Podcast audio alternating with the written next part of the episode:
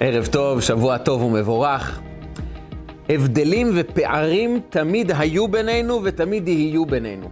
אין אדם שדומה לחברו, אין איש שחושב בדיוק כמו אשתו, אין אישה שדומה לבעלה לגמרי.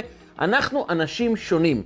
חכמינו כבר הזכירו את זה במשפט המפורסם, כשם שאין פרצופיהם דומים, כך הן דעותיהן שוות. אנחנו שונים לגמרי. כאשר אנחנו יכולים להסתדר יחד, שבעל מתחתן עם אשתו, הם בהתחלה חווים חיים מאוד טובים, מאוד נוחים, כי הם בדרך כלל מסכימים על אותם דברים, הם מתנהלים בצורה דומה, הם מאוד מאוד מתלהבים מהעובדה שהם רואים את הדברים בצורה דומה, שווה, עד שההבדלים יוצאים לאור. עד שמתחילים לראות שכל אחד ממש שונה מחברו. והשוני הוא מובנה בתוכנו, אין אדם שדומה לחברו. כשמדברים על גבר ואישה שחיים יחד, השוני הוא מתפרס כמעט בכל תחום בחיים. האישה מגיעה ממוצא מסוים, מבית מסוים, יש לה מנטליות בצורה אחת, והוא יש לו מנטליות אחרת לגמרי. גבר ואישה לא חושבים אותו דבר, יש להם צורת חשיבה שונה. האישה מגיעה מבית שמאוד אוהבים לארח, והוא מגיע מבית שמאוד אוהבים להישאר בצורה משפחתית. היא מאוד אוהבת חופשות ולצאת ו- ולראות עולם, והוא לא מבין למה צריכים את כל הטרטור הזה. מה לא, מה לא טוב בבית? מה רע מלהישאר בבית? צורת החינוך היא שונה, וזה מתפרס לאורך כל החיים. והשאלה הגדולה היא, איך אנחנו יכולים לשלב בין שני אנשים שכל כך שונים, שההבדלים והפערים הם לפעמים ממש מהותיים בחינוך הילדים, בהתנהלות בבית, ביציאה לחופשות, בסוג החינוך שאנחנו נותנים, בצורת התנהלות שלנו עם השכנים. ההבדלים הם כל כך רבים, והשאלה היא איך אנחנו יכולים לגשר על הפערים האלו. כי הכל טוב בזמנים הראשונים שבעל ואישה חיים יחד, אבל אחר כך ההבדלים יצוצו, ויש הבדלים. בעל ואישה הם אנשים שונים לגמרי. מספרים שפעם פרופסור אחד יצא עם אשתו לחופש, לקמפינג. והם אה, יצאו בשמחה רבה לחופשה, ובישלו להם לקראת הלילה ארוחה טובה, שתו קצת יין, בנו אוהל קטן, ונכנסו לישון. אמצע הלילה היא מעירה את בעלה, הפרופסור. אומרת לו, תקום, תקום, תקום. הוא מעיר אותה ואומר לה, מה את רוצה? אמצע הלילה. אומרת לו, תסתכל למעלה, מה אתה רואה? אומר לה, מה, מה זה מה אני רואה? אני רואה כוכבים, אבל למה את מעירה אותי באמצע הלילה? אומרת, לא, אני, חשוב לי לדעת מה זה אומר לך כשאתה רואה את הכוכבים. אומר לה, תגידי, אנחנו באמצע הלילה, באמצע שינה, למה כל כך חשוב לך מה דעתי ואיך אני חווה את העובדה שאני רואה כוכבים? אומרת לו, בעלי, זה ממש ממש חשוב לי. אתה רואה כוכבים? אומר לה, כן. מה זה אומר לך? הוא התעצבן ואומר לו, מה זה אומר לי? מבחינה אסטרונומית זה אומר לי שיש אה, אלפי גלקסיות, מיליוני כוכבי לכת. מבחינה כרונולוגית זה אומר לי שאנחנו קרובים לשעה שלוש לפנות בוקר. מבחינה תיאולוגית זה אומר לי שאנחנו יצורים קטנים ויש אלוקים אינסופי. ומבחינה מטאורולוגית זה אומר לי שמחר כנראה יהיה יום אה, בהיר ויפה. ומה זה אומר לך? מה זה אומר לי? בעלי היקר, כל יום שעובר אתה הופך להיות יותר טיפש. אם אתה רואה כוכבים, זה אומר שגנבו לנו את האוהל. הבעיה היא שיש לנו צורת חשיבה שונה. כל אחד מסתכל על הדברים בצורה שונה. וכשאנחנו רוצים לגשר על פערים, אנחנו שואלים את עצמנו, רגע, אבל זה, זה אפשרי? אנחנו יכולים לעשות את זה? חלק מהזוגות אומרים, אלה החיים, אנחנו שונים, נתנהל בשני קווים מקבילים, וזהו. ויש אנשים טובים מאוד, חיוביים מאוד, שאומרים, הפוך. השוני וההבדלים, זה יוצר איזון, זה יוצר חיבור, זה היופי של החיים, שכל אחד שונה, זה יוצר את היופי המיוחד של החיים. האם הייתם שתיכם אותו דבר? זה היה יפה? אז תהנו מההבדלים. וזה משפט מאוד יפה. רק מי שאמר אותו לא השאיר כתובת לבקר אותו ולשאול אותו איך עושים את זה בדיוק. כי בדרך כלל שהשוני הוא מאוד מהותי, זה מתכון טוב למריבות ולתסכולים. ניקח דוגמה פשוטה. אישה שהיא מאוד מאוד פעילה, עם המון רגשות, ואוהבת לדבר, לדבר ולפעול, ותמיד תוססת מסביבה, ויש לה בעל אדיש, לא זז. יושב על הספה, לא עושה שום דבר. מה היא תגיד? איזה יופי, הוא משלים אותי כל כך, הוא יוצר לי את האיזון כל כך. או שהיא תגיד לו, תזוז כבר, תעשה משהו, תפעל, תעשה משהו. למה אני צריכה לראות אותך ככה? מה, למה אתה לא עושה שום דבר? היא תצא מדעתה כשהיא רואה אדם שיושב על הספה ולא עושה כלום. ואז היא תוציא אותו מדעתו, ותגיד לו, תזוז, תעשה, תקנה, תפעל, תחשוב, תעשה משהו. אז הוא יצא מדעתו ויצעק עליה, אפשר לנשום פה בבית, תני לי לעשות מה שאני רוצה, אני רוצה לשבת בלי לעשות שום דבר. ושני האנשים האלה התקשו למצוא מכנה משותף. כי היא לא מבינה איך אפשר לשבת ולא לעשות כלום. אגב, זו תכונה מאוד מאוד גברית. יכולים לשבת, לא לעשות כלום. פשוט לבהות באוויר, לא לעשות כלום. ואישה בדרך כלל מאוד מאוד מתקשה לראות כזה דבר, כי היא לא מבינה למה מבזבזים את הזמן. מנצלים את הזמן, תמיד יש מה לעשות, אתה חי בבית הזה, יש תמיד מה לעשות. וזו רק דוגמה קטנה שכשיש פערים, זה לא יוצר איזון, זה יוצר תסכול. והשאלה הגדולה היא, איך אנחנו מגשרים על התסכול של ההבדלים והפערים שתמיד יהיו בחיים שלנו. עכשיו, חשוב להדגיש, כדאי להשתדל כמה שיותר, כשאדם הולך להתחתן, למצוא את המכנה המשותף הכי גבוה שיכול להיות. אבל גם אדם שחיפש את המכנה המשותף הכי גבוה, הכי רחב, תמיד ימצא הבדלים, תמיד נמצא פערים. והקדוש ברוך הוא עשה את זה לא סתם. כי בוא נחשוב רגע, הקדוש ברוך הוא יצר אותנו, שם אותנו בעולם וברא לכל אחד דמות שונה, תווי פנים שונים ודעות שונות. הדעות השונות לא באו כדי לגרום לנו לתסכולים בחיים, לא באו לשבש לנו את החיים. הם באו בהחלט לגלות בתוכנו אור הרבה יותר עמוק. הבעיה היא שאנחנו נשארים עם ההבדלים ולא עושים את שיעורי הבית, שאת זה ספירת העומר באה ללמד אותנו. החל מחג הפסח, שיצאנו ממנו, התחלנו לספור ספירת העומר. ספירת העומר, מסביר התלמוד, זה בעצם הימים שספרו בני ישראל ביציאת מצרים, החל מהיציאה ממצרים עד למתן תורה. הם ספרו כל יום כהשתוקקות, מרוב חשק, לקבל כבר את התורה. אבל יש כאן עוד דבר. הם לא ספרו רק את הימים כי הם חיכו אה, בקוצר רוח לקבל את התורה. הם קידשו את עצמם, טיהרו את עצמם, זיככו את המידות שלהם כל יום שעבר. בספירת העומר אנחנו מציינים עם כל יום שאנחנו סופרים גם את המידה המיוחדת שאנחנו מטפלים בה באותו היום. חסד שבחסד, גבורה שבחסד, תפארת שבחסד. אנחנו משלבים בין מידות שונות ומנוגדות, כי עולם החסד ועולם הגבורה אלו שני עולמות שלא נפגשים. הם שונים, הם הפוכים אחד מהשני. ואנחנו פועלים לחבר אותם. החסד נפגש עם הגבורה, והגבורה עם היסוד, מלכות, תפארת, הכל מתחבר יחד. זה דבר ראשון שאנחנו עושים בספירת העומר. והדבר השני, אנחנו נציין לאורך כל ספירת העומר את פטירתם של תלמידי רבי עקיבא.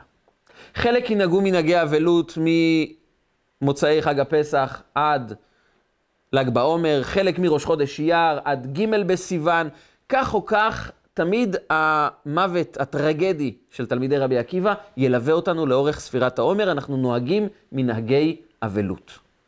עכשיו, האמת היא שאם היינו נוהגים מנהגי אבלות על כל צדיק שנפטר, היינו באבלות כל השנה. כי מה לעשות, ההיסטוריה היהודית היא מאוד כואבת, צדיקים נהרגו ונטבחו לאורך כל ההיסטוריה.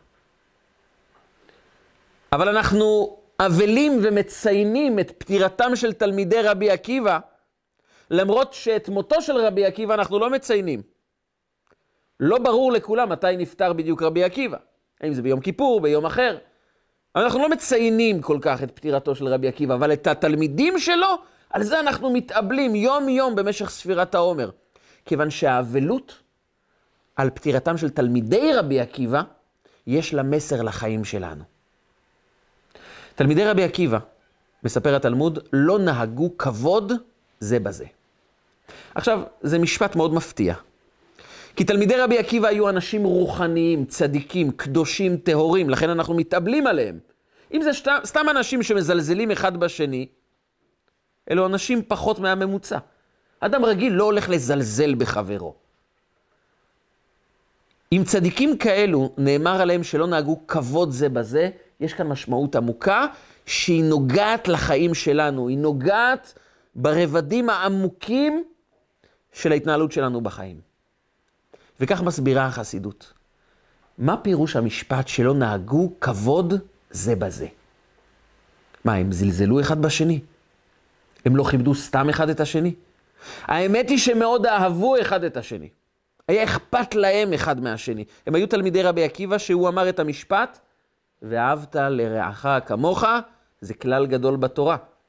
והם תלמידים לא בגלל שיש חוק חינוך חובה, הם תלמידים כי הם מימשו את ה"ואהבת לרעך כמוך" בחיי היומיום. אז איך הם לא כיבדו אחד את השני? התשובה היא בגלל שהם אהבו אחד את השני. בגלל שהיה אכפת להם אחד מהשני.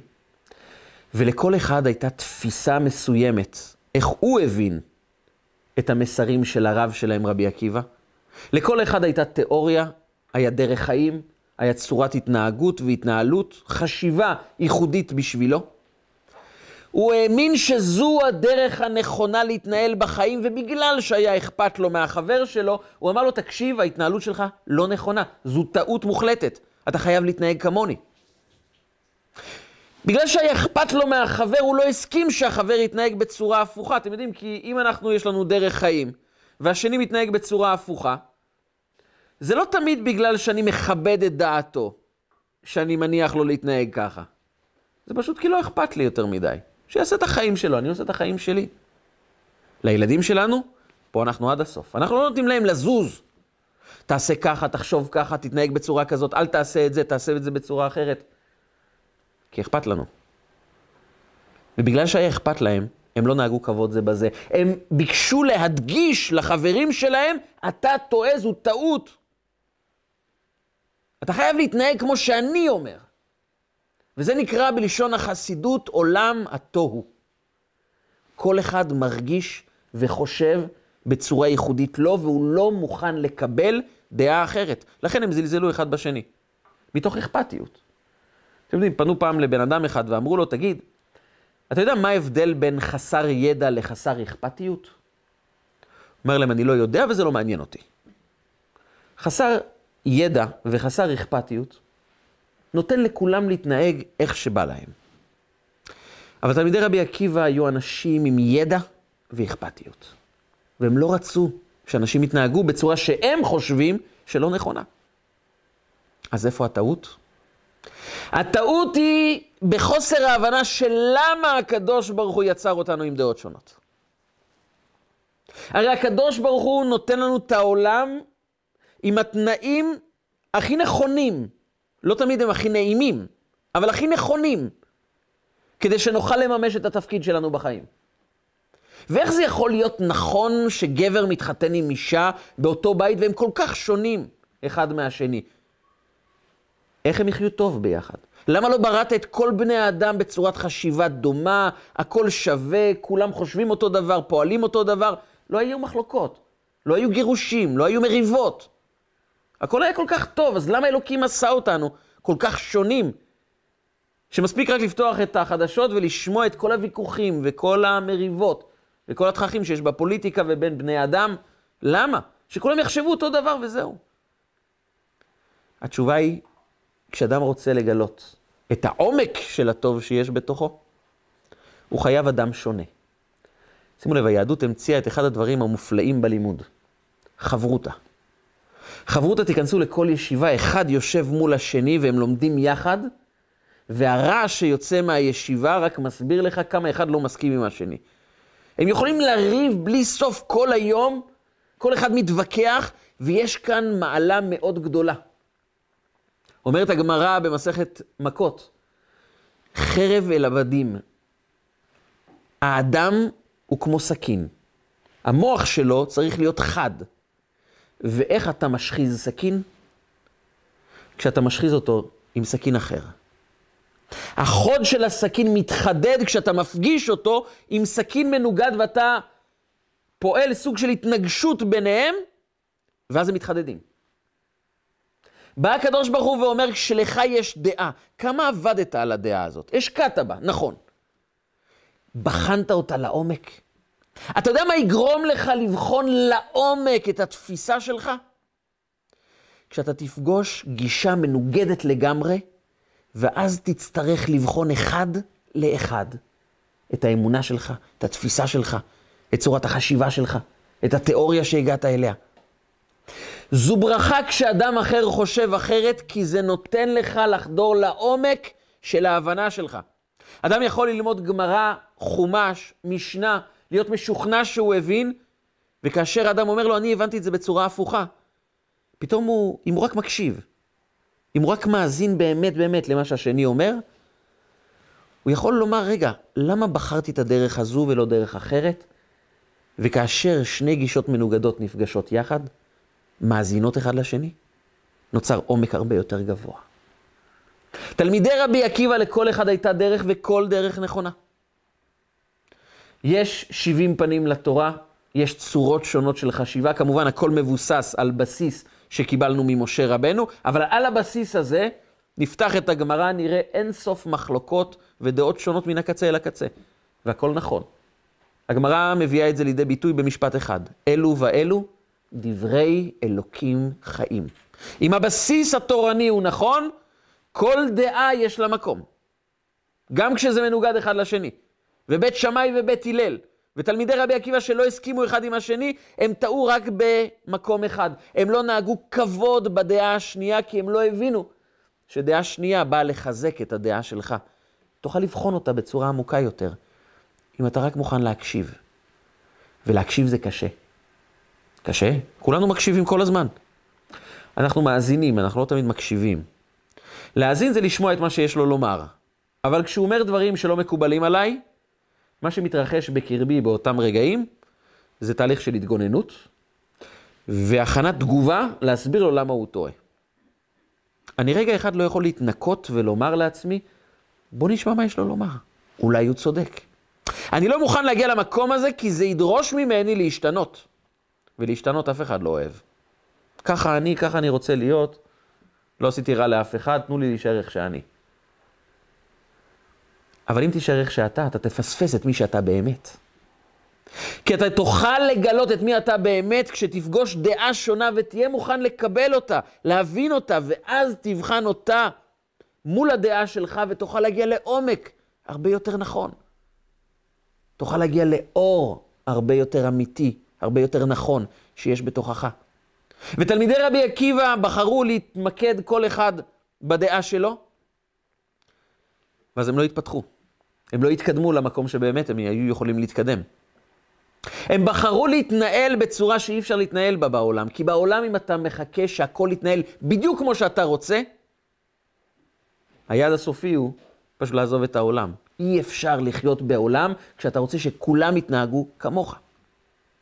הפוך, התורה באה ואומרת לנו, העובדה שאתה פוגש אנשים שונים, שיש הבדלים בבית, אדם חווה, הוא לא מסכים עם אשתו, האישה לא מסכימה עם בעלה, זה ברכה, זה ברכה מכיוון שאתה יכול כעת לבחון אולי דעה אחרת יותר נכונה, צריך אומץ.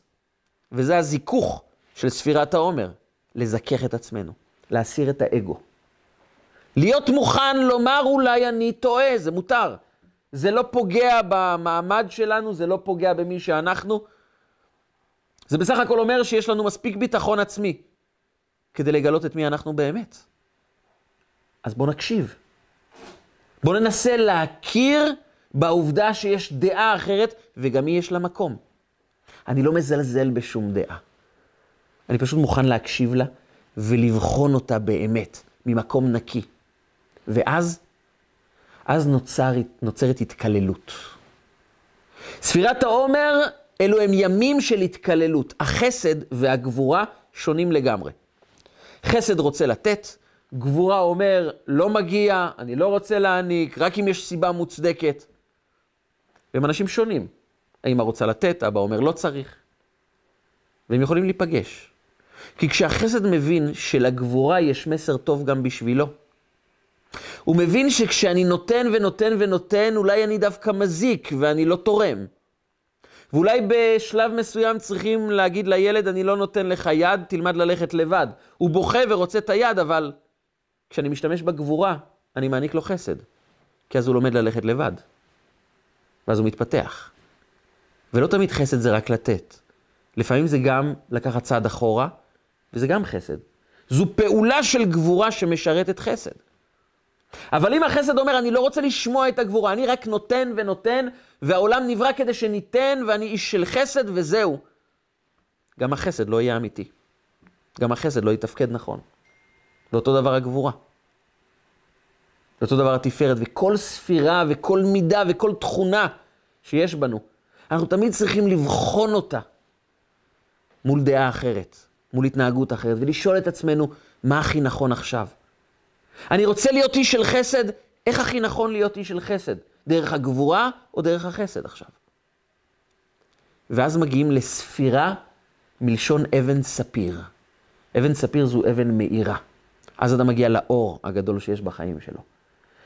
כי כאשר הוא בוחן את הדעה השנייה ומוכן לשבת עם אשתו רגע, ולשמוע באמת את מה שיש לה, כשזוג יודע לשבת יחד ולכבד את הדעה לגמרי, לא כי זה אומר שאני טועה, זה לא אומר שאני לא צודק, זה לא אומר שאני אפס. זה אומר שלכל אחד יש דעה שמכבדים אותה בבית הזה. ועכשיו, עכשיו פשוט מקשיבים.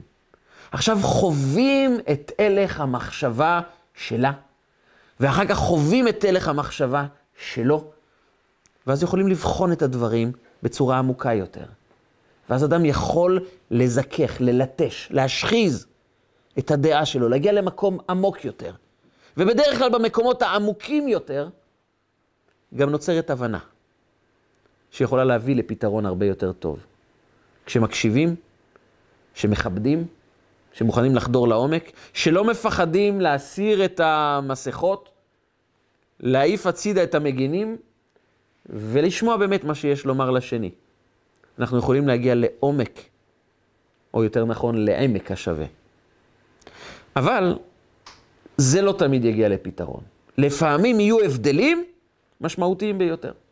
נכון, יהיה הבדל מאוד מאוד מאוד גדול. אבל כאן יש עומק נוסף.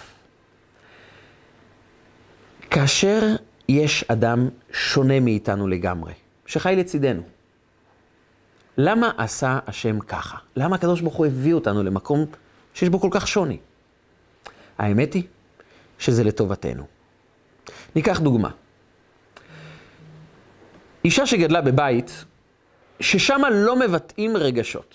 מי שמבטא רגשות, קצת בוכה, מיד צוחקים עליו, מה את רגישה כל כך, למה את בוכה?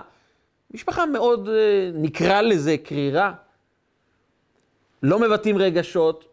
הילדה, יש בה אולי המון המון רגשות, אבל היא למדה לאט לאט שהיא חיה בבית, שכולאים את הרגשות, שלא מחצינים רגשות, לא בוכים, לא מתלוננים, הכל תמיד טוב, תמיד הפנים משדרות, הכל בסדר.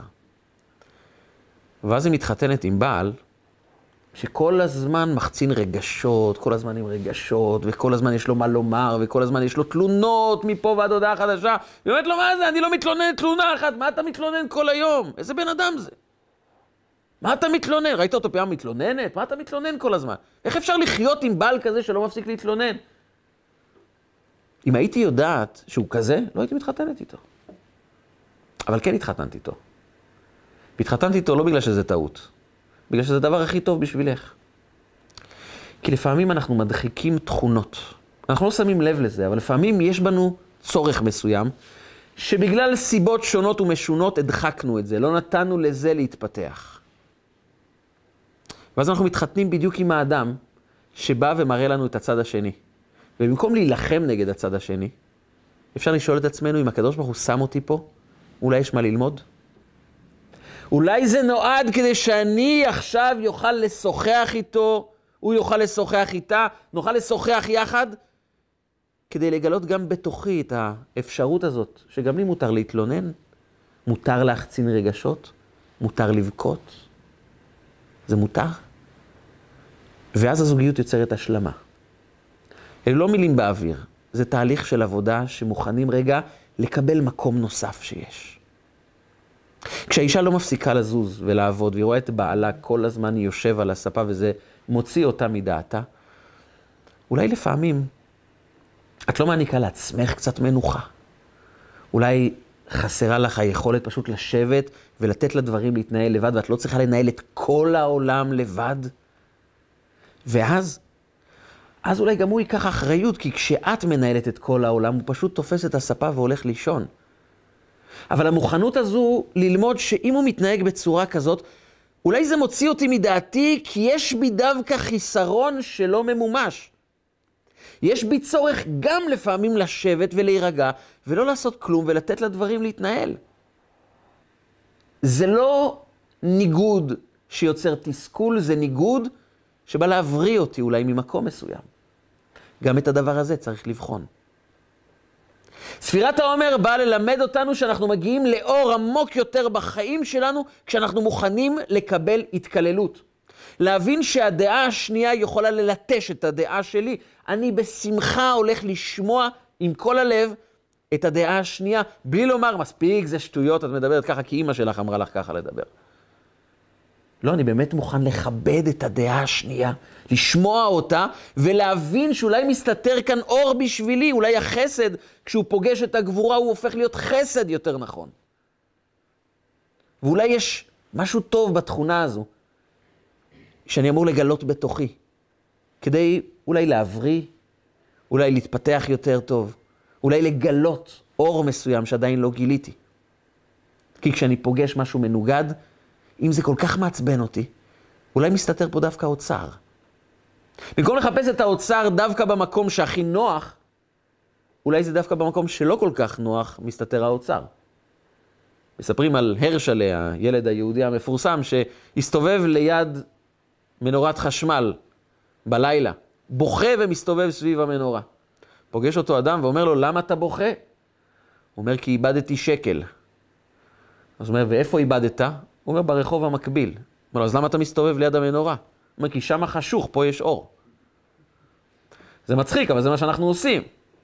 אנחנו מחפשים את המציאות שלנו, את האבדות שלנו, את הדברים שאנחנו צריכים, במקום שהכי נוח. פה יש אור, פה אני אחפש. יש חושך, לא נעים לחפש. אבל אולי דווקא בחושך מסתתר האוצר, שם האבדה. נכון, היא שונה ממך, הוא שונה ממך, אבל אולי שם מסתתר האוצר, אז במקום להתלונן, במקום לומר למה אנחנו כל כך שונים, נשאל את עצמנו למה אנחנו כל כך שונים. אם נבראנו כל כך שונים ואנחנו חיים יחד, שם האוצר מסתתר. זה דורש לחפש, לחפש בחושך, ובחושך זה לא נעים, אבל שם האוצר מסתתר. ואם תחפש שם, האור ידלק במקום הזה. וזה הסוד של ספירת העומר, ההתקללות. הפערים ישנם, אבל אנחנו צריכים לקרוא אותם בצורה שונה. להבין שהם באים לקדם אותנו, ועל זה אנחנו מתאבלים במשך ספירת העומר. על זה שהיו אנשים גדולים, כבירים, צדיקים גדולים. אבל אם הם היו מתקללים אחד בשני, הם היו מתחברים יחד, וכל אחד היה מלטש את דעתו, היה מבין שהדעה השנייה יכולה לתרום לך יותר. מעולם התוהו היינו עוברים לעולם התיקון. ואיזה עולם גדול היה יכול להיות. שכשאנשים כל כך שונים, מבינים שלכל אחד יש מה לתרום. הם מכבדים את הדעה של השני, כי הדעה הזו היא חלק מתלמידי רבי עקיבא. והיא יכולה לגרום לי להיות תלמיד רבי עקיבא יותר טוב. היא יכולה לגרום לי לגלות עומק ואור חדש בחיים, שלא ידעתי שהוא קיים. הניגודים יכולים להיות ברכה גדולה לחיים שלנו, אם רק נלמד לקרוא אותם אחרת. נלך שלב נוסף. לפעמים הכל טוב ויפה. בסדר, חלק מהתכונות עבדנו, ליטשתי את הדעה שלי בצורה יותר עמוקה, זה גרם לי להכיר את הדברים בצורה עמוקה יותר, מצאנו מכנה משותף, למדתי דברים ממנה, נכון, השוני הפרע אותנו, אבל עדיין. עדיין יש הבדלים מאוד גדולים. עדיין אנחנו לא מחוברים לגמרי. וההבדלים האלה קשים. זה במיוחד בא לידי ביטוי בחגים. איך מנהלים את שולחן החג, לאיפה נוסעים, את מי נלך לבקר, את מי נארח. החגים מזמינים לנו אירועים מאוד מאוד משמחים, אבל לעיתים אתגרים ענקיים. מה עושים אז? אז אחרי השלב של ספירת העומר, יש לנו את פרשת שמיני, פרשת השבוע. פרשת שמיני מספרת על אחד הטרגדיות הגדולות שהיו לעם ישראל במדבר סיני. שימו לב, אנחנו נמצאים ביום הגדול ביותר. שבעה ימים אנחנו חנכנו, הכשרנו את אהרון הכהן ובניו לכהן, לעבוד במשכן. ואנחנו מחכים ליום שבו הקדוש ברוך הוא ייראה ויתגלה במשכן, ואז החיבור של עם ישראל עם אלוקים יהיה חיבור מושלם. ועשו לי מקדש ושכנתי בתוכם. אחרי כהונת אהרון, מה שנקרא שבעת ימי המילואים, ויהי ביום השמיני. זהו, זה היום הגדול. ראש חודש, ניסן. התגלות אלוקית. ואז נכנסים שני בני אהרון, נדב ואביהו, אנשים צדיקים, גדולי ישראל, הבנים הבכירים של אהרון הכהן, והם נכנסים לתוך המשכן. ויקריבו אש זרה, אשר לא ציווה השם. הקורבנות צריכים להישרף באש. יש אש שיורדת מלמעלה. והם חשבו שגם צריכים להדליק אש מלמטה, שגם הם צריכים להדליק אש. אבל הקדוש ברוך הוא לא ציווה אותם, והם הדליקו אש זרה ומתו ביום השמח ביותר שהיה לעם ישראל, והיום השמח הזה הפך ליום של אבל. למה הם מתו? כי הם הקריבו אש זרה שהשם לא ציווה. יש דעה אחרת שאומרת שהם פשוט נכנסו שטויי יין. היה כנראה יום שמח, הם שתו יין לפני שהם נכנסו, ואז נכנסו לעבוד במשכן. והקדוש ברוך הוא העניש אותם. יש עוד הרבה סיבות בתלמוד, אבל המשותף לכל הסיבות זה שאף אחד לא אמר להם שזה לא בסדר. הם לא שמעו, אל ת, תדליקו אש זרה בתוך המשכן. רק האש של הקדוש ברוך הוא יכולה להיות במשכן. אף אחד לא אמר להם שאסור להדליק אש זרה. אז הם עשו משהו מעצמם, זה לא בסדר. לכן צריכים לקחת את נשמותיהם. הם לא שמעו שאסור להיכנס אחרי כוס יין לתוך המשכן. למה אתה עושה להם את זה? והיום הזה שהפך ליום של אבל מציב בפנינו שאלה, למה הילדים הקדושים והטהורים של אהרון הכהן היו צריכים לאבד את החיים שלהם בגלל מעשה שאולי הוא לא נכון, אבל אף אחד לא הודיע להם שזה לא בסדר? ועל זה רש"י בא לומר לנו תשובה. וכך רש"י אומר, רש"י, גדול פרשני התורה, נותן פירוש פשוט מדהים. למה הוא מדהים? שימו לב מה הוא אומר. אומר רש"י כך, אני אתן לכם דוגמה כדי להבין, כך אומר לנו רש"י. משל, משל זה בעצם שקשה להסביר את הדברים בצורה פשוטה, נותנים לנו משל, דוגמה. אומר ככה רש"י, משל למלך שהיה לו בן בית. מה ההמשך? תסתכל במדרש. כאן הפירוש מסתיים. רש"י בא להסביר לנו, הוא פותח את הסיפור, עוצר באמצע ואומר לנו, תסתכל במדרש. שואלים בחסידות, רגע אחד, רש"י, תראה. אם אתה לא רוצה לספר לנו את הסיפור, תכתוב לנו, עיין במדרש, משל. תסתכל במדרש ותקרא משל. אבל אם אתה כן רוצה לספר לנו את הסיפור, למה אתה לא גומר? אתה מתחיל את הסיפור ועוצר באמצע.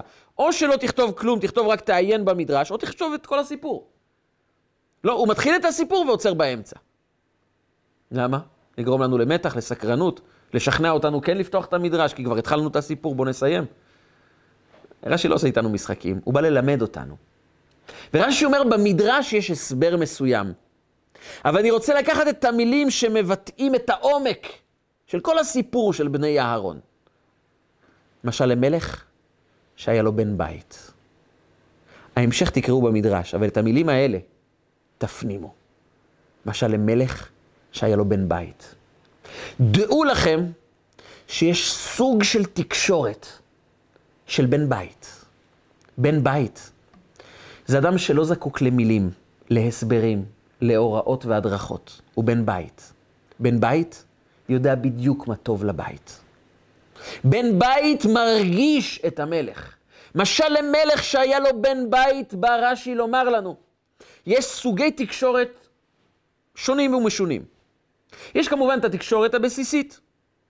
כשאתה יוצא לעבודה, תיקח איתך את הילדים לגן, כשאתה חוזר תקנה לחם וחלב, לחם וחלב, כשאת יוצאת תסדרי את הבנק, תלכי למשרד, הוראות והדרכות, מידע שעובר, כמו שני מכשירי טלפון שאחד שולח הודעה לשני, זה פחות או יותר התקשורת שקיימת. זו תקשורת ברמה מאוד מאוד נמוכה.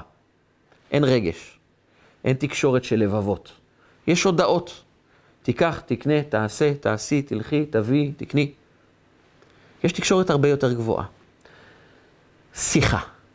זה לשוחח. לשוחח זה לא להחליף מידע, מה היה לילדים, מה קנית, מה עושים במטבח, מה עושים בחודש הבא, לאיפה יוצאים בשבת. זה דיבור שהוא לא אמצעי למטרה, אלא הוא המטרה. המטרה היא לשוחח. קחו שני בני אדם אוהבים, חתן וכלה. הם משוחחים ביניהם ארבע שעות רצוף. תשאל אותם על מה שוחחתם? אין להם מושג. לא יודעים, דיברנו, לא זוכרים. אז מה דיברתם ארבע שעות? הם לא זוכרים על מה דיברתם. נכון מאוד, כי לא המידע היה חשוב בשיחה, עצם השיחה. המילים הם רק היו כדי שנתחבר יחד. אין משמעות באמת לנתונים שדיברנו, אנחנו יכולים לדבר על כל דבר פשוט, העיקר זה לשוחח, זה להתחבר, זה להיות יחד, זה לחבר את הלבבות. זו שיחה. ויש רמה יותר גבוהה. משל למלך שהיה לו בן בית. כאשר אנחנו נמצאים ברובד של הדיבור, יש לנו תמיד חיסרון אחד, שלא נוכל לגשר עליו. את הרגשות העמוקים שאני לא יודע לבטא אותם בדיבור, השני לא ירגיש, לא ידע, לא יכיר אותם.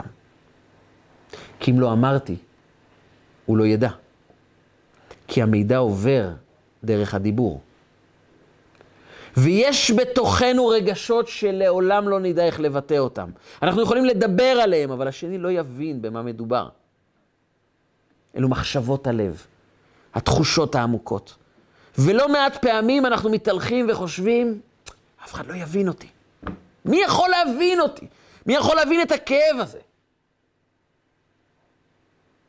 ויש רק דרך אחת לחבר בין אנשים, שאחד יוכל להרגיש את השני. משל למלך שהיה לו בן בית. בן בית זה אדם שמחפש את התקשורת הבלתי מילולית. את התקשורת הרגשית, הוא מחפש לדעת מה עובר על השני.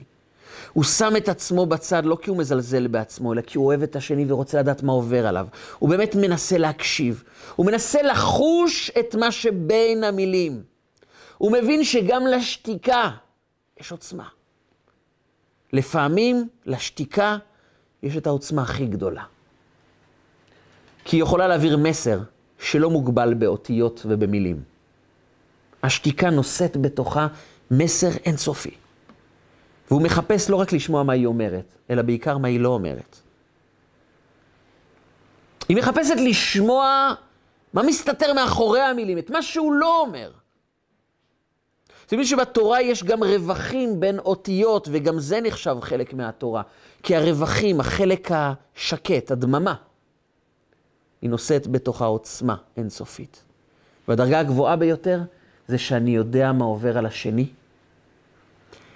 גם כשהוא לא אומר לי.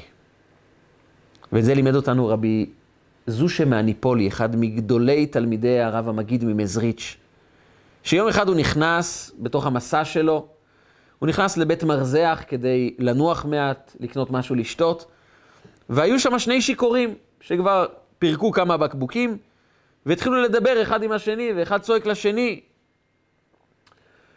אלכסיי, אתה אוהב אותי? אז הוא אומר לו, אוהב אותך כמו אח.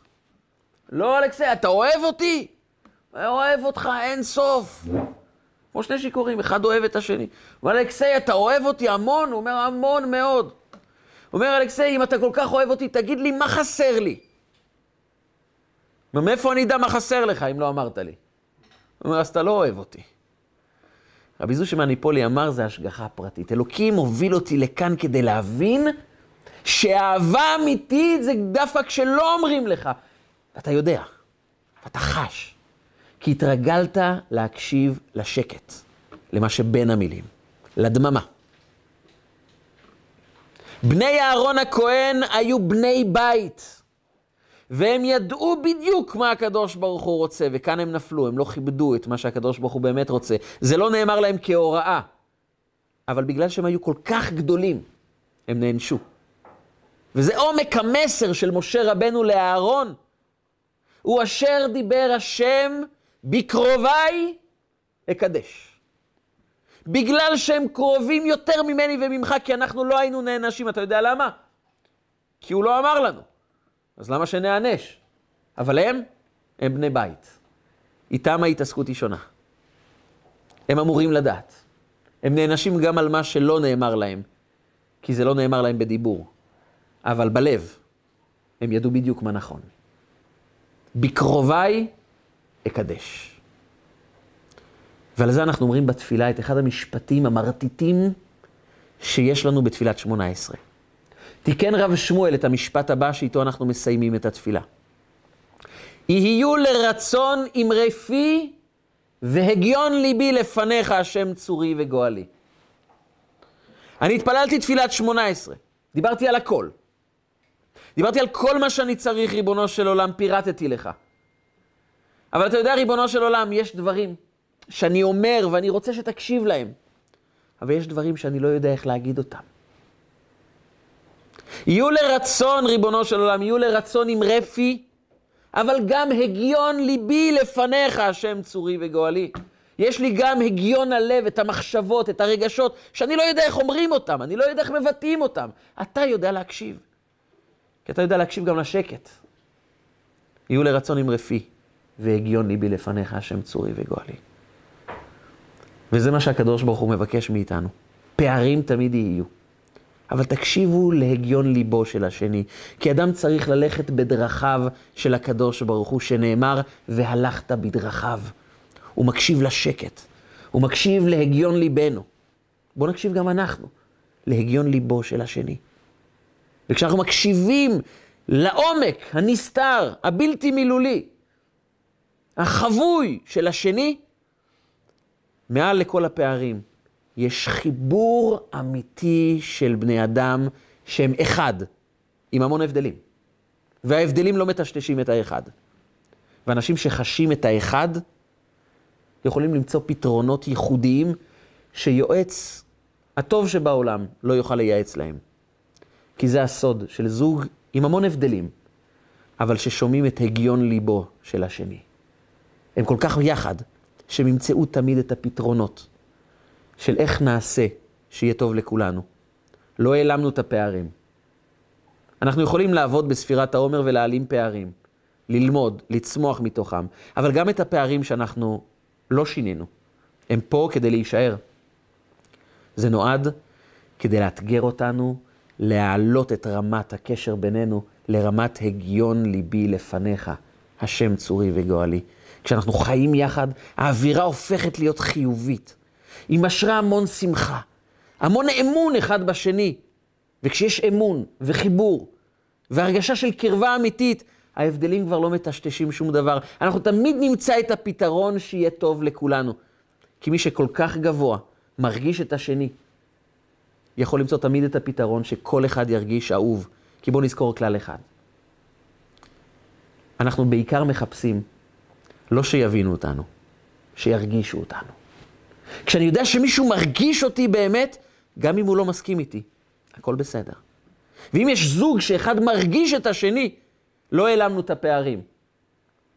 אבל אנחנו יודעים לחיות יחד, למרות הפערים. הפערים משבשים זוגיות וחיי חברה רק בגלל שאנחנו מתעסקים במי צודק.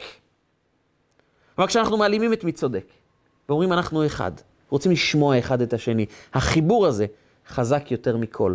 ואם אנחנו נקשיב לא רק למה שהשני אומר, אלא גם למה שהשני מרגיש, נזכה בעזרת השם שהקדוש ברוך הוא גם יקשיב לאמרי פנו ולהגיון ליבנו, וישלח לנו את הגאולה האמיתית והשלמה עם משיח צדקנו במהרה בימינו, אמן ואמן. רגע של חוכמה, רגעים קצרים ומשנה חיים. הצטרפו אלינו, הרשמו לערוצי רגע של חוכמה ביוטיוב, בפייסבוק, באינסטגרם ובוואטסאפ.